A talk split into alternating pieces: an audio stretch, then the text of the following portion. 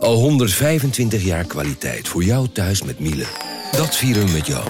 Ontvang nu tijdelijk een cashback tot 125 euro op veel Miele-apparatuur. Geniet van de kwaliteit van Miele.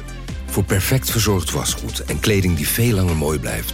Voor een stralend schone vaat, even perfect als jouw diners. En een stofvrij thuis waarin echt hygiënisch schoon de standaard is. Check miele.nl voor alle feestelijke aanbiedingen. Hey podcastluisteraar. Ook op zoek naar een relevante invulling van je schaarse luisteruren? Tune dan in op de podcastserie ESG, even samengevat van BNP Paribas. Wij, Marloes en Aldert, spreken daar duurzame voorlopers en wereldverbeteraars. Waarover dan? Nou, bijvoorbeeld of we ooit duurzaam kunnen gaan vliegen. En waarom koeien in de stad nou een goed idee is? Dat en meer elke twee weken in een nieuwe aflevering. Dus abonneer je. ESG, even samengevat.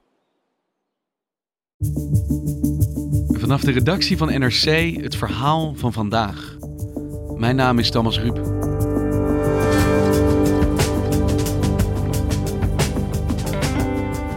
Wanneer je kampt met schulden, zijn er talloze bedrijven die constructies bieden waarachter je kunt verschuilen voor de Belastingdienst. Onderzoeksjournalist Joep Dome volgde het spoor van zo'n constructie en kwam uit bij Frans Klein, de hoogste televisiebaas van de NPO. Maar ook betrokken bij een brievenbusfirma voor zijn broer in Engeland.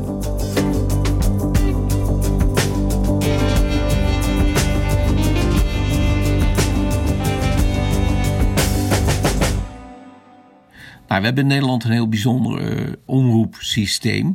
Dat eigenlijk nergens in Europa zo is. En vanuit die verzuiling hebben wij uh, allerlei verschillende omroepen die allemaal hun eigen publiek hadden. Joep Dome is onderzoeksjournalist voor NRC. En dat uh, moest veranderen, vond uh, toenmalig staatssecretaris uh, Dekker. En in 2016 heeft hij toen een nieuwe mediawet gemaakt. En in die nieuwe mediawet, daarin kreeg de NPO, de overkoepelende organisatie van de Nederlandse publieke omroep, een grotere macht, een grotere zeggenschap over wie wat wanneer uitzendt op de drie Nederlandse televisienetten en de radiozenders. Dus kort gezegd, minder macht voor de omroepen en meer voor de zenders. Daar komt het op neer. En jij wilde dus een verhaal maken over de macht van die grote bazen bij de NPO. En wie heb je daar dan voor gesproken? Nou, twee belangrijkste mannen zijn Frans Klein. Uh, hij is de directeur televisie. Dus hij is de belangrijkste man. Hij is eigenlijk de uh, machtigste man in Hilversum. Frans Klein. En, Frans Klein, ja. En naast hem zat Gijs van Beuzenkom. Um, en Gijs van Beuzenkom is de netmanager van NPO 2. Dus het tweede televisienet wordt door hem bestierd. En hij mag, en dat doet hij dan ook, uh, bepalen uh, uh, wie wat wanneer uitzendt. En Frans Klein, dat is een interessante. Hij is dus de baas van Gijs van Beuzenkom. Maar Frans Klein is ook de baas van Frans Klein. En hoe zit dat nou? Frans Klein is namelijk behalve directeur televisie ook uh, de netmanager van NPO 1. Dus hij uh, gaat over dat eerste net. Uh, en wat besprak je dan met hem? Het ging over het wie bepaalt nou wat jij en ik s'avonds op televisie zien. Uh, dat was de kern. En ik had me van tevoren ingelezen en ik uh, ben ook gaan praten met allerlei mensen. En ik had nogal wat voorbeelden gehoord waaruit bleek dat zij ja, tot op het niveau van de presentator wel bepalen uh, wat wij s'avonds zien. En waarom ben jij je verder in hem gaan verdiepen? Hij is uh, van grote invloed. Hij, uh, hij heeft beheert dus een budget van ongeveer 500 miljoen euro op jaarbasis. En dat zijn belastinggelden. En uh, ja, hij zet die via de netmanagers in om televisieprogramma's te maken. Dus hij gaat over een enorme zak geld. En uh, ja, heeft eigenlijk een grote zeggenschap. We hebben uh, aangekondigd dat we 100 nieuwe titels uh, brengen het komend seizoen. En die zijn zeer divers van inhoud en van vormgeving. Maar in de voorbereiding van dit verhaal, um, ja, hoe doe je dat als onderzoeksjournalist en trouwens als journalist sowieso kijk je naar met wie ga ik eigenlijk praten. Dus je kijkt dus uh, naar eerder verschenen artikelen. Wat zijn dat voor mensen? Uh, wat ik ook altijd doe, ik kijk, uh, nou hebben zij, hoe staat het in het handelsregister? Hè? Zij, hebben zij nog een eigen bedrijf of niet? En mij was al opgevallen dat in publicaties over Frans Klein de televisiedirecteur dus, um, gesproken werd over dat hij ook mede-eigenaar was van twee Thaise restaurants in Nederland. Ja, dan ben ik geïnteresseerd. Dus dan ga ik in het handelsregister kijken, kan ik dat terugvinden? En ik vond die Thaise restaurants, één in Almere en één in Amsterdam. En uh, ik keek mede-eigenaar, ja, dat zag ik niet. Ik zag wel dat Frans Klein directeur was en gevolmachtigde, zoals dat heet, bij deze restaurants. En de eigenaar van die restaurants, dat was niet Frans Klein, maar dat was een bedrijf in Engeland. Een limited, zeg maar een Engelse BV. En die BV heette Bidrio Limited. Ja, en toen was mijn interesse helemaal gewekt natuurlijk, want waarom zit er boven twee restaurants een eigenaar die in Engeland zit? En toen uh, ja, eh, keek ik naar uh, in de stukken van dat handelsregister bij Bidrio Limited op zoek naar de eigenaar van Bidrio Limited. Want dat wil je dan wel weten. En tot mijn grote verbazing bleek dat die eigenaar werd afgeschermd door een trust. En een trust, dat zou misschien bekend zijn, dat is een, een afspraak, een overeenkomst, waarbij trustees, beheerders, uh, de aandelen houden voor de achterliggende eigenaren. Dus dat is een zaak die wel interessant is. En wat het nog interessanter maakte, was dat deze trust gevestigd was in een belastingparadijs. Dus je kwam erachter dat de machtigste man in Hilversum directeur was van twee Thaise restaurants, van wie onduidelijk was wie nou de eigenaar van die restaurants was. Dus jij dacht, hoe kan dit eigenlijk? Juist. Dus mijn interesse was, was zeker uh, gewekt. En die werd nog groter toen ik zag dat in die stukken in, de, in het handelsregister in Engeland sprake was van ja, uh, administrateurs en andere mensen uh, die betrokken waren bij die Bidrio Limited. En die namen, toen ik ze las, dacht ik: verdorie, die ken ik. Ik zocht het even op Google op. En toen kwam ik erachter, dat is dat bedrijf in Den Haag... waarvan de leiding veroordeeld is wegens witwassen en belastingfraude. Oké, dus jij ging onderzoek doen naar Frans Klein... Uh, de hoogste videobaas van de NPO. En hij bleek tevens directeur te zijn van twee Thaise restaurants... die weer gelinkt worden aan mensen die in Engeland veroordeeld zijn voor witwassen. Correct.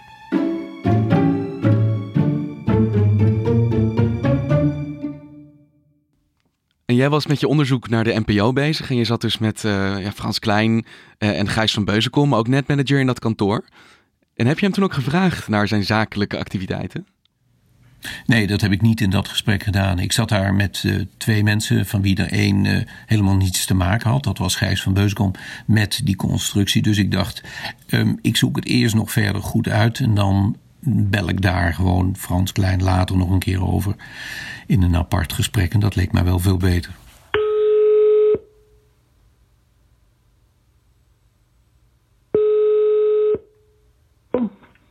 Hallo? Joep, met Frans Klein.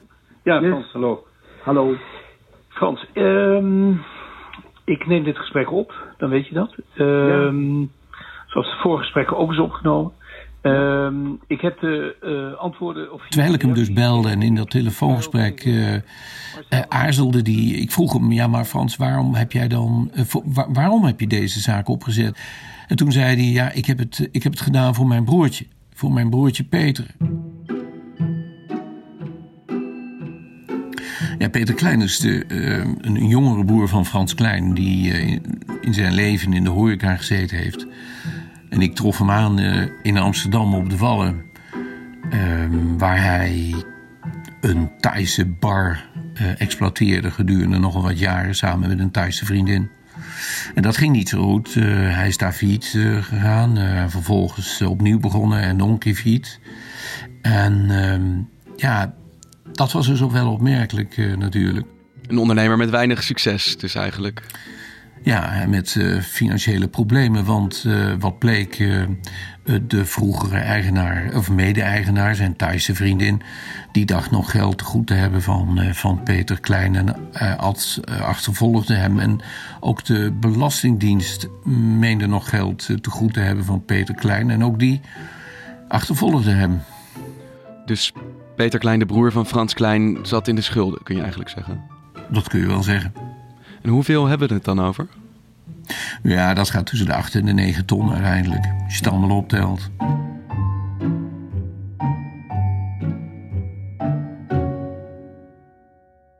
Dus hij werd opgejaagd door schuldeisers. En wat deed hij toen? Ja, toen uh, klopte hij aan bij Frans. Klein, zijn broer. En heeft hij hem kunnen helpen? Wat hebben ze gedaan samen? Ze gingen naar een advocatenkantoor. Kwaadvliegen juristen Ehm, en eh, dat bedrijf uh, dat uh, leverde dus aan vermogende Nederlanders en MKB'ers dit soort constructies. En dat had vaak tot doel om of schuldeisers te snel af te zijn of om gewoon anoniem te blijven. Dus als je wordt achtervolgd door schulden, nou ja, zoals Peter Klein, dan klop je aan bij zo'n bedrijf en dan zorgen zij ervoor dat die schulden niet meer op jou kunnen worden verhaald. Ja, en naar eigen zeggen heeft Kwaadvliet dus duizenden van dat soort constructies verkocht in Nederland. En jij komt erachter dat die Frans en Peter met dit bedrijf in zee zijn gegaan. Ik neem aan dat je bent gaan vragen uh, waarom. Ja, dat klopt. Ik heb dat Frans Klein gevraagd. Uh, ik heb natuurlijk eerst geprobeerd Peter Klein te spreken. Uh, dat leek mij wel de man uh, die ik moest hebben. Hè? Dat was de man met de schulden. Dat was de man die uh, mede-eigenaar van de constructie was. Dat was de man die de restaurants in Nederland uitbaten. Dus ik heb hem wel, wel tien keer geprobeerd te bellen. En elke keer kreeg ik de voicemail. Ik heb hem allerlei mailtjes gestuurd. En daar antwoordde hij niet op. Ehm, toen bedacht ik een trucje en dat trucje is dat ik uh, dacht van, nou weet je, ik ga gewoon met een heel andere vaste telefoonlijn vanuit mijn kantoor in Zuid-Limburg bellen met die man. En dan eens kijken, misschien neemt hij dan wel op. Peter? Ja, met Joep uh, Domen spreek je. Hoi, NRC Handelsblad. Uh, ik vind het fijn dat ik u even een lijn heb. Ik zou u iets willen vragen over de Tycoon-restaurants en de constructie in Engeland. Ja, maar daar heeft hij al over geschreven, dus daar ga ik niks meer over antwoorden. Ja, maar we komen met een nieuw verhaal en dat staat eind deze week in de krant. Peter Klein wilde je dus niet te woord staan, uh, maar Frans Klein wel. Wat zei hij hier dan over? Ja, Frans Klein vertelde dat hij uh, bevestigde dat ze deze constructie uh, opgezet hadden. Dat dat ook via kwaadvliegjuristen gegaan was. Maar dat hij en ook zijn broer niet wisten dat er van alles aan de hand was met kwaadvliegjuristen. En uiteindelijk heb je dus alles op een rijtje gezet. Je hebt die constructie uitgeplozen uh, en je hebt gepubliceerd daarover. Ja. En hoe werd er gereageerd op die publicatie? Hilversum bleef, uh, bleef eigenlijk stil. Uh, de NOS heeft daar een bericht aan gewijd. Uh, maar ja, verder, verder was er eigenlijk uh, een grote mate van stilzwijgen. Uh, de raad van bestuur, dat is dus van de NPO, de baas van Frans Klein, die liet wel weten achter Frans Klein te staan en gereden te hebben om te twijfelen aan, aan hem. Ehm, overigens, en dat is toch wel van belang, in 2016 was Frans Klein vertrokken als directeur van die Engelse Limited. En had hij dus niets meer van doen met dat bedrijf en was hij ook geen mede-eigenaar meer van die restaurants. Dus het ging om activiteiten uit het verleden, niet om de huidige situatie? Ja, dat is belangrijk om, om te weten. In die zin uh, dacht ik, oké, nou, dan zijn we klaar. Volgende project. Maar uh, dat bleek niet zo te zijn. Ik uh, keek toch nog eens in dat uh, Engelse handelsregister en daar viel mij iets op. In 2016 bleek dat die trust, die dus de eigenaar van Video Limited afschermde, ja, de aandelen had doorverkocht aan een ander bedrijf. Ja, en dat was natuurlijk vreemd. Dat was me aanvankelijk niet opgevallen, maar die trust, die, die was er dus eigenlijk helemaal niet meer. Dat, bedoel je, die was er niet meer? Hoe moet ik dat zien? Ja, nou, Dus ik kijk verder en ik zie dat die trust in, op 1 januari 2016 die aandelen van Bidrio verkocht had aan een andere brievenbusfirma in Engeland. En achter die brievenbusfirma ging een medewerker van kwaadvliegjuristen schuil. Dat was een Servische meneer. Dus toen, toen dacht ik, wat krijgen we hier nu? Die, die restaurants in Nederland, uh, die zijn dus eigenlijk van een Servische meneer, als ik het wel heb. Dus de restaurants van Peter Klein zijn niet van Peter Klein, maar van een Serf. Dat was de conclusie, ja. En ja, wat doe je dan? Dan ga je denken van, nou, daar moet een logische verklaring voor zijn. Nou, die bleek er dus te zijn. Na wat zoeken en overleg en wat mensen bellen, kwam ik erachter dat in Engeland de wet veranderd is. Uh, de wet uh, werd op 6 april 2016 veranderd. En die wet, dat was een anti-witwaswet. En die wet hield in dat voortaan alle bedrijven in het Engelse handelsregister moesten vertellen wie de eigenaar is. En dat werd uh, een probleem uh, voor deze constructie in de gebroeders Klein. Want die trust die ging niet meer afdekken wie de eigenaar was. Dus die nieuwe wet was eigenlijk bedoeld precies om dit soort constructies te voorkomen of bloot te leggen. Ja, en, uh, en dat was dus de aanleiding om voor een nieuwe constructie te kiezen. Weer een constructie. Juist. En die constructie is opgezet op 1 januari 2016. Toen zijn die aandelen op papier overgedragen aan een Servische meneer. Die uh, medewerker was van dat kantoor in Den Haag. En um, daarmee ja, was het probleem opgelost. De vraag die zich natuurlijk aandient is: is deze meneer nu werkelijk de eigenaar van die twee restaurants? Of zit er toch nog iemand achter en zit er nog een afspraak achter? Uiteindelijk is deze hele constructie dus bedoeld om te verbergen wie de echte eigenaar is van die restaurants. En dat was aanvankelijk lukte dat en toen veranderde de wet en dan zou alsnog duidelijk worden dus dat Peter en zijn broer uh, Frans eigenaar waren. En toen hebben ze snel een Servier eigenaar gemaakt. Ja, en hoe kwam ik daarachter? Met hulp van een collega van de krant, die uh, heel goed is met datasets en zo, hebben we dat hele handelsregister doorgeneust. Toen kwamen we erachter dat deze Servische meneer op hetzelfde moment voor 181 andere limited de aandelen overnam. Dus er is één Servische man die van 181 andere bedrijven eigenaar is. Maar dat zijn allemaal bedrijven waar hij eigenlijk niet echt iets mee te maken heeft. Hij is alleen een papiereigenaar. Op papiereigenaar. Alleen de vraag is, ja, is dat wel de werkelijkheid? En is die man ook effectief de, de aandeelhouder en, en eigenaar van die bedrijven? Ja, ik, ik ben geneigd om te zeggen dat, dat het dus een schijnconstructie is. Maar is hij hier zelf ook rijker van geworden? Heeft hij iets verdiend aan zijn deelname aan deze constructie? Het enige wat we hebben is dus de verklaring van Frans Klein zelf. Die zegt dat hij er geen cent wijzer van geworden is. En dat hij het inderdaad allemaal gedaan heeft om zijn broertje te helpen. Maar het mag dus eigenlijk wel, volgens de wet. Uh, ja, uh, aan de andere kant, als je je broer wil helpen dan kan dat op velerlei manieren natuurlijk. Je kunt hem geld lenen, je kunt uh, in Nederland een bedrijf oprichten. Uh, en ja, uh, dan blijft het toch vreemd dat dit zo'n hele rare uh, constructie is met een trust en tegenwoordig een stroomman. En dan is er nog weer een verschil tussen een, uh, een aannemer in, in Emmen en de directeur van de publieke omroep in Nederland, die 500 miljoen belastingeuro's uitgeeft elk jaar, die betrokken is bij een dergelijke constructie.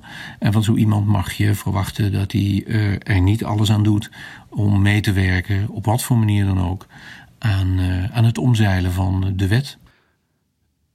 En denkt Frans Klein dan zelf niet ergens, ja, dit klopt toch niet helemaal?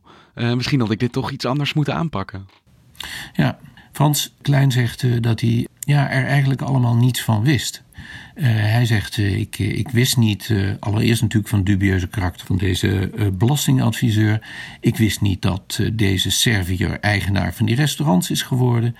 Ik wist, eigen, hij wist eigenlijk helemaal niks. Ik was degene die, als ik het goed moest begrijpen, die hem vertelde hoe die constructie in elkaar zat. En ook dat was natuurlijk wel merkwaardig, dat je als je directeur bent tot april 2016. En voordat je vertrekt wordt deze constructie opgezet. Ja, dan mag je toch eigenlijk wel verwachten dat de directeur van zo'n firma weet wie de eigenaar van de firma is en hoe die constructie in elkaar zit. En je hebt nu een aantal keer gepubliceerd over uh, deze zaak en over jouw onderzoek hiernaar. Uh, Heeft de NPO hier nou inmiddels op gereageerd? Wat, wat vinden die hiervan? Nou, op het laatste bericht eh, hebben ze nog niet uh, gereageerd. Het, het, was natuurlijk al na de, het eerste bericht vrij stil. Maar ehm, ja, die stilte duurt voort. Ja, hoe, hoe moet je die verklaren? Hè? Is dat omdat men vindt dat het wel allemaal kan? Of is dat, ehm, ja, omdat men denkt van nou, laat ik mij maar niet openlijk uitspreken over de machtigste man van Hilversum.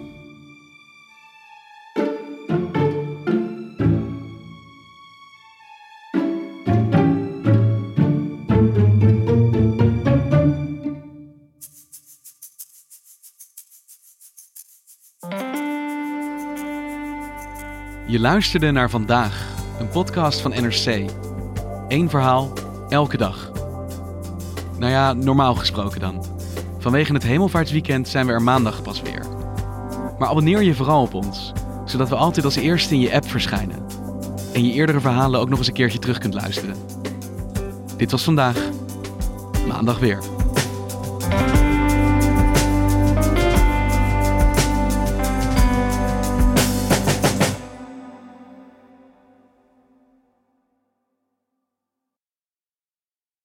Technologie lijkt tegenwoordig het antwoord op iedere uitdaging. Bij PwC zien we dit anders. Als we de potentie van technologie willen benutten, kunnen we niet zonder een menselijk perspectief. Human-led, tech-powered noemen we dat. Ga naar pwc.nl.